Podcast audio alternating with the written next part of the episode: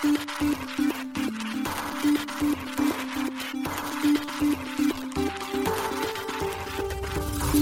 しい経済ニュース。この番組では現当社のメディア新しい経済がブロックチェーン仮想通貨フィンテックに関する日々のニュース解説を平日毎日音声コンテンツでお届けしています。そして新しい経済ではブロックチェーン仮想通貨に関するニュース解説記事やインタビュー記事学習記事などのたくさんのコンテンツを掲載しております。ぜひ新しいひらがな経済漢字で検索してメディアもチェックしてくださいそして LINE 公式アカウントではメディアの更新情報を配信しております LINE 公式アカウントにもぜひご登録くださいこの番組は株式会社フィナンシェの提供でお送りします。フィナンシェはスポーツチームやエンタメプロジェクト、DAO などのトークンを購入して支援ができる新しいクラウドファンディングサービスです。サッカー J リーグ、野球、バスケなどのプロスポーツチームをはじめ、映画やアイドル、インフルエンサーなど100以上のプロジェクトのトークンがフィナンシェで購入できます。さらにトークン購入者はプロジェクトに応じたキャンペーン参加や NFT などの特典も。ぜひ iOS や Android でフィナンシェのスマホアプリを入れて新たな応援体験を味わってください。あなたの夢がみんなの財産になるフィナンシェ。現当社新しい経済編集部の武田です。大塚です。はい、本日は11月の9日水曜日です。今日のニュース行きましょう。バイナンスが FTX 事業買収の基本合意。ただ最終判断はデューデリ後に。アメリカ中間選挙、暗号資産業界関係者が数百万ドル投じる。メルカリでビットコイン購入可能に来春予定。コロプラブロックチェーンゲーム子会社ブリリアンクリプト設立。ソラナで EVM 互換実現へ。ネオン EVM12 月ローンチ。DMM ビットコインにチェーンリンクとメーカー上場へ。ウォーフォルのマリリン・モンローが証券トークン化し分割販売。シグナム銀行とアルマンディが。アメリカ・ジェミナイがクロアチア、キプロス、ハンガリー、ルーマニア、スロベニアで暗号資産サービス開始。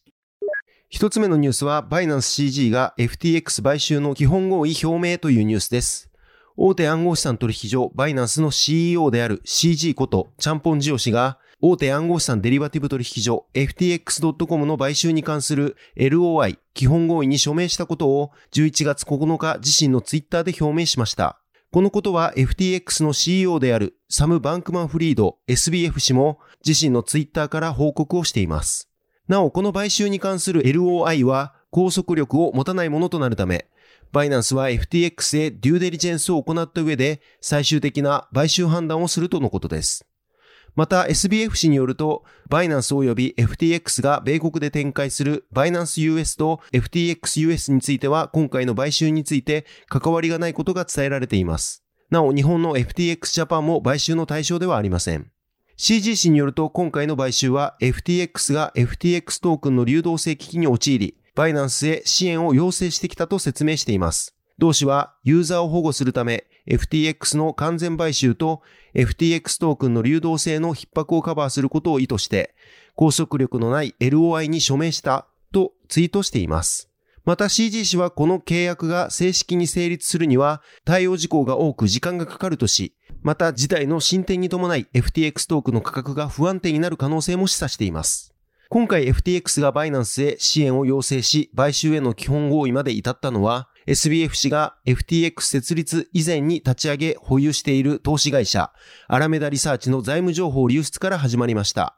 アラメダの資産146億ドルのうち、その多くが FTX が発行した FTX トークン FTT であり、また負債の一部についても FTT で構成されていたことが明るみになりました。なお FTT を担保にしたローンも確認されています。この財務情報流出を受け、CG 氏は自社が保有している FTT について、流動性を考慮し売却するという方針を6日に示していました。このことが市場に対し大きな売り圧となり、FTT の価格が急落。なお、SBF 氏は流出した財務情報について虚偽であるとも発言をしていました。その後、週末には約20ドルだった FTT の価格は約3ドルまで急落。72時間で FTX から約60億ドルの引き出しがあったとされており、同取引所は出金を停止せざるを得なくなりました。そしてその数時間後に、今回の買収基本合意が締結されたという流れです。なお CG 氏は買収発表後、すべての暗号資産取引所が準備金の証明を行う必要があると主張しました。同氏は銀行が準備金を投融資に回し運営を行うが、暗号資産取引所はそれをすべきでないと述べ、近くバイナンスが準備金を証明し完全な透明性を示す方針であることを明かしています。今回の買収は冒頭にも述べたように最終的な合意ではありません。今後、本件がどのように進むのかは暗号資産市場に大きな影響を与えることが見込まれ、注視が必要だと思われます。アメリカ中間選挙、暗号資産業界関係者が数百万ドル投じるというニュースです。暗号資産業界はアメリカ中間選挙に数百万ドルを投じました。この1年間、暗号資産業界は大きな損失を出し、激変しています。議会が暗号資産に対する規制強化を議論する中で、議員に影響力を与えたいと考えているからです。暗号資産業界のエヴァンジェリストたちは、2023年を規制の重要な年と見ており、議会は暗号資産関連商品とアメリカドルに固定された暗号資産の一種であるステーブルコインに関する立法を進展させると予想しています。故に暗号資産企業は業界に有効的な政治家候補の支援に意欲的です。今回の選挙は暗号資産業界にとって混乱の時期に来ています。ビットコインの価格はピークから約70%急落し、投資家は暗号資産のリスクについてより心配しており、11月8日には暗号資産大手のバイナンスがライバル取引所の FTX の流動性をカバーするために FTXUS 以外の組織を買うことに仮合意しました。FTX の CEO であるサム・バンクマン・フリード氏は暗号資産業界の他の全ての人をはるかに凌駕して資金を投入しています。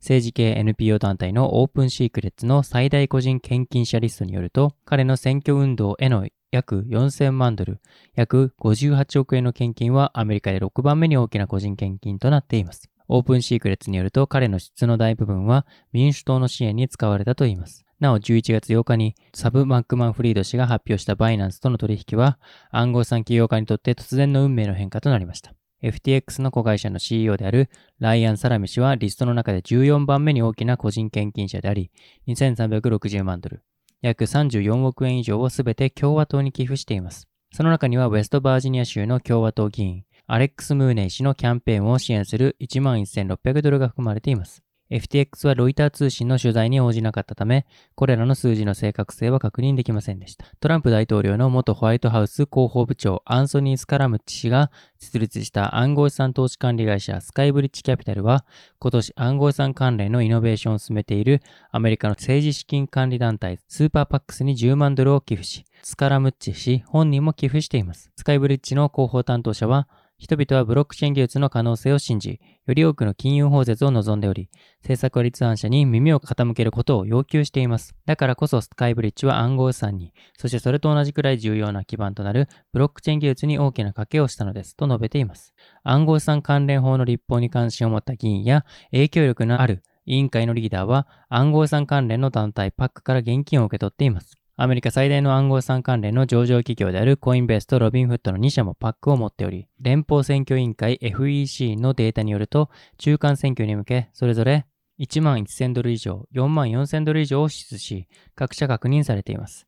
コインベース、ロビンフット業界団体チャンバーオブデジタルコマースデジタル商工会議所はいずれもパックがパトリック・マクヘンリー議員に寄付していたことが FEC の記録で明らかになりました。共和党が下院の支配権を獲得した場合、下院金融委員会に所属する共和党のトップであるマクヘンリー氏が委員長に就任する可能性が高いです。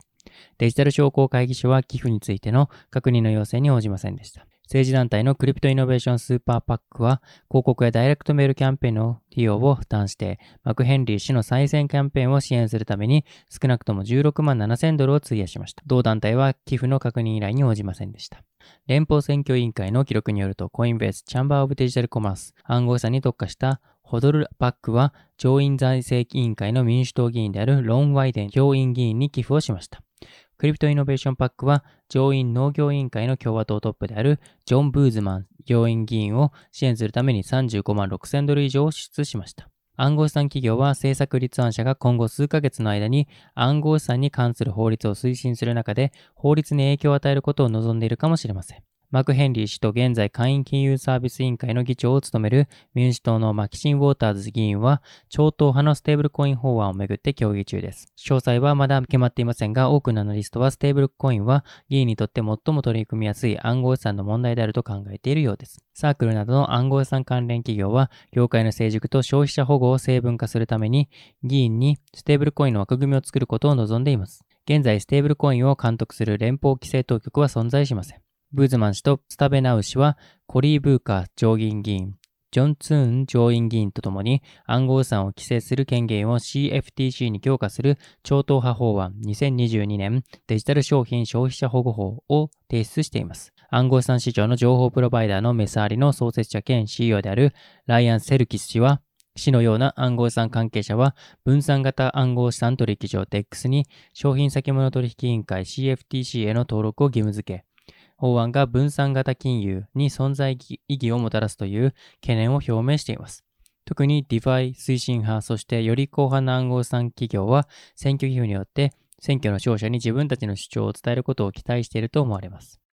続いてのニュースいきます。メルカリでビットコイン購入可能に来春予定。メルカリがメルカリグループの日本事業におけるフィンテックの位置づけと今後の取り組みを発表するメルカリフィンテック事業戦略発表会2022を11月8日に開催しました。この発表会ではメルカリとして初となるクレジットカード、メルカードの提供、常時ポイント還元の開始、暗号資産事業の方向性について中心に説明されました。具体的に2023年春には、これまで拡大してきたメルカリのエコシステムに暗号資産が加わり、メルカリアプリからビットコインを簡単に購入できる機能の提供を開始する予定だといいます。なお、すでに本人確認済みのユーザーであれば、メルカリアプリから最短1分で申し込みが完了し、メルカリで不要品を売って得た売上金を利用して、メルカリアプリ内から暗号資産を購入できるようになる予定とのことです。ちなみに暗号資産を購入できる機能は、メルカリの100%子会社であるメルコインより提供されるとのことです。またメルカリの累計4800万人の顧客基盤をもとに、マーケットプレイスにおける商品の売買、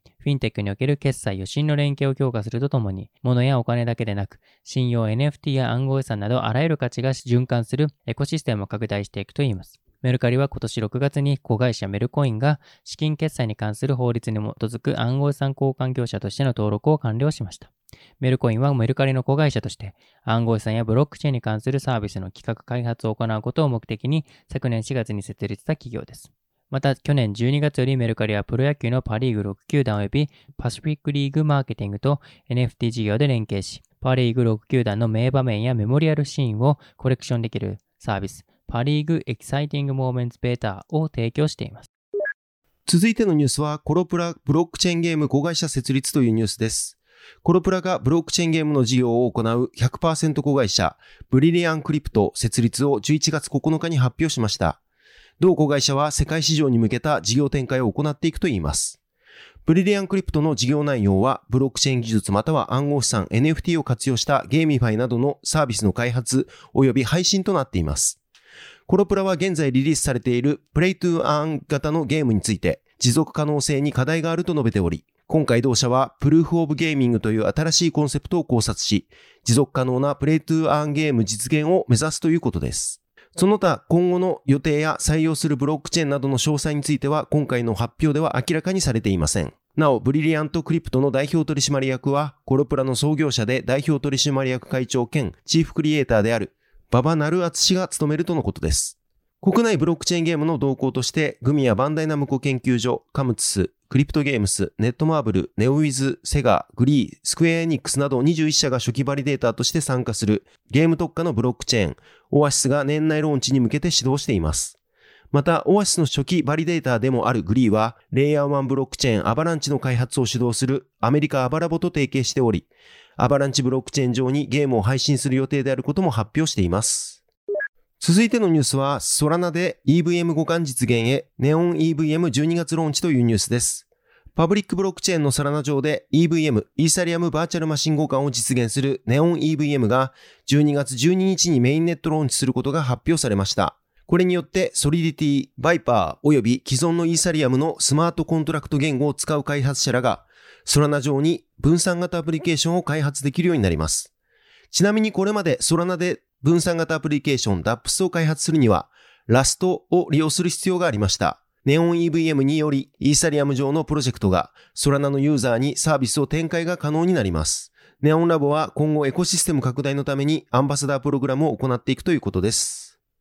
続いてはニュースいきます。DM ビットコインにチェーンリンクとメーカー上場へというニュースです。国内暗号資産取引所 DM ビットコインが暗号資産チェーンリンクとメーカーの取り扱いを開始します。両銘柄ともに本日11月9日の臨時メンテナンス後より、同取引所の現物取引及びレバレッジ取引にてサポートされる予定です。リンクとメーカーが予定通り上場すれば、DM ビットコインの現物取引では合計17銘柄、レバレッジ取引では合計24銘柄の暗号資産を取り扱うことになります。なお、レバレッジ取引の取り扱い銘柄数は国内最多です。続いてのニュースは、シグナム銀行がウォーフォルのマリリンを証券トークン化というニュースです。スイスのデジタル銀行シグナムとアート投資企業アルテムンディが提携し、アンディ・ウォーフォルのアートワーク、フォーマリリン反転シリーズの証券トークン化を11月4日に発表しました。シグナム銀行のトークン化プラットフォーム、ディシグネイトにてアートセキュリティトークンとして発行し、機関投資家をはじめとした同行の顧客にのみ提供されるということです。今回発行されたトークンは5000個で、トークン保有者は現在8.4億円で販売されているフォーマリリンの分割所有権を有することができます。なお、トークン保有者はスイスの DLT 法の枠組みのもと、その所有権は完全に認証されたものになるということです。なお、この AST はシグナム銀行のデジタル資産取引プラットフォーム SIGEX を通じて二次流通取引が可能です。またすべての取引における決済は同行発行のステーブルコイン、デジタルスイスフランが利用されるということです。ちなみに今回トークン化されたフォーマリリンはマリリン・モンローの映画ナイアガラの広報写真をもとに作られたアンディ・ウォーホルの代表的なシリーズの一つです。ウォーホルが得意とするシルクスクリーン技術を使い、マリリン・モンローの象徴的なイメージをモノクロで4回繰り返したものです。ウォーホルは言わずと知れた20世紀を代表する芸術家で、ウォーホルの作品は2003年から17年の間に年平均14.2%上昇しているということです。なお、シグナム銀行とアルムンディは昨年7月にもピカソの絵画、ベレー帽の少女をトークン化しています。続いてのニュースは、ジェミナイがヨーロッパ6カ国でサービス開始というニュースです。アメリカ暗号資産取引所ジェミナイがクロアチア、キプロス、ハンガリー、ルーマニア、スロベニアでの暗号資産サービス提供開始を11月7日に発表しました。これにより各国の個人及び機関がジェミナイの口座開設が可能となり、ユーザーはジェミナイのサイト及びアプリからデビットカード、銀行送金、Apple Pay や Google Pay でユーロやポンドでビットコインやイーサリアムをはじめ、数十種類のディファイトークンなどの暗号資産が購入できるようになったといいます。また、各国の金融機関、フィンテック、その他企業も、ジェミナイの暗号資産プラットフォームにアクセスできるようになり、企業がカストディ、清算、取引執行、価格発見、ポートフォリオ管理サービスが利用できるようになったということです。また、同取引所の取引プラットフォームである、アクティブトレーダーも利用可能になったということです。ジェミナイは2022年にイギリスでサービス提供を開始し、今年10月にはアイルランド、デンマーク、スウェーデン、ポルトガル、チェコ、ラトビア、リヒテンシュタインでサービス提供を開始しています。なお、アイルランドで VASP として登録を受けた暗号資産取引所はジェミナイが初の事例となっています。はい、本日のニュースは以上となります。このように私たち新しい経済編集部では、ブロックチェーン暗号資産に関するニュースを平日毎日ラジオで配信しております。本日ご紹介したニュースはすべてサイトの方に上がっております。ぜひサイトの方も見に来てください。新しいひらがな、経済、漢字で検索して見に来ていただければと思います。それでは本日はありがとうございました。ありがとうございました。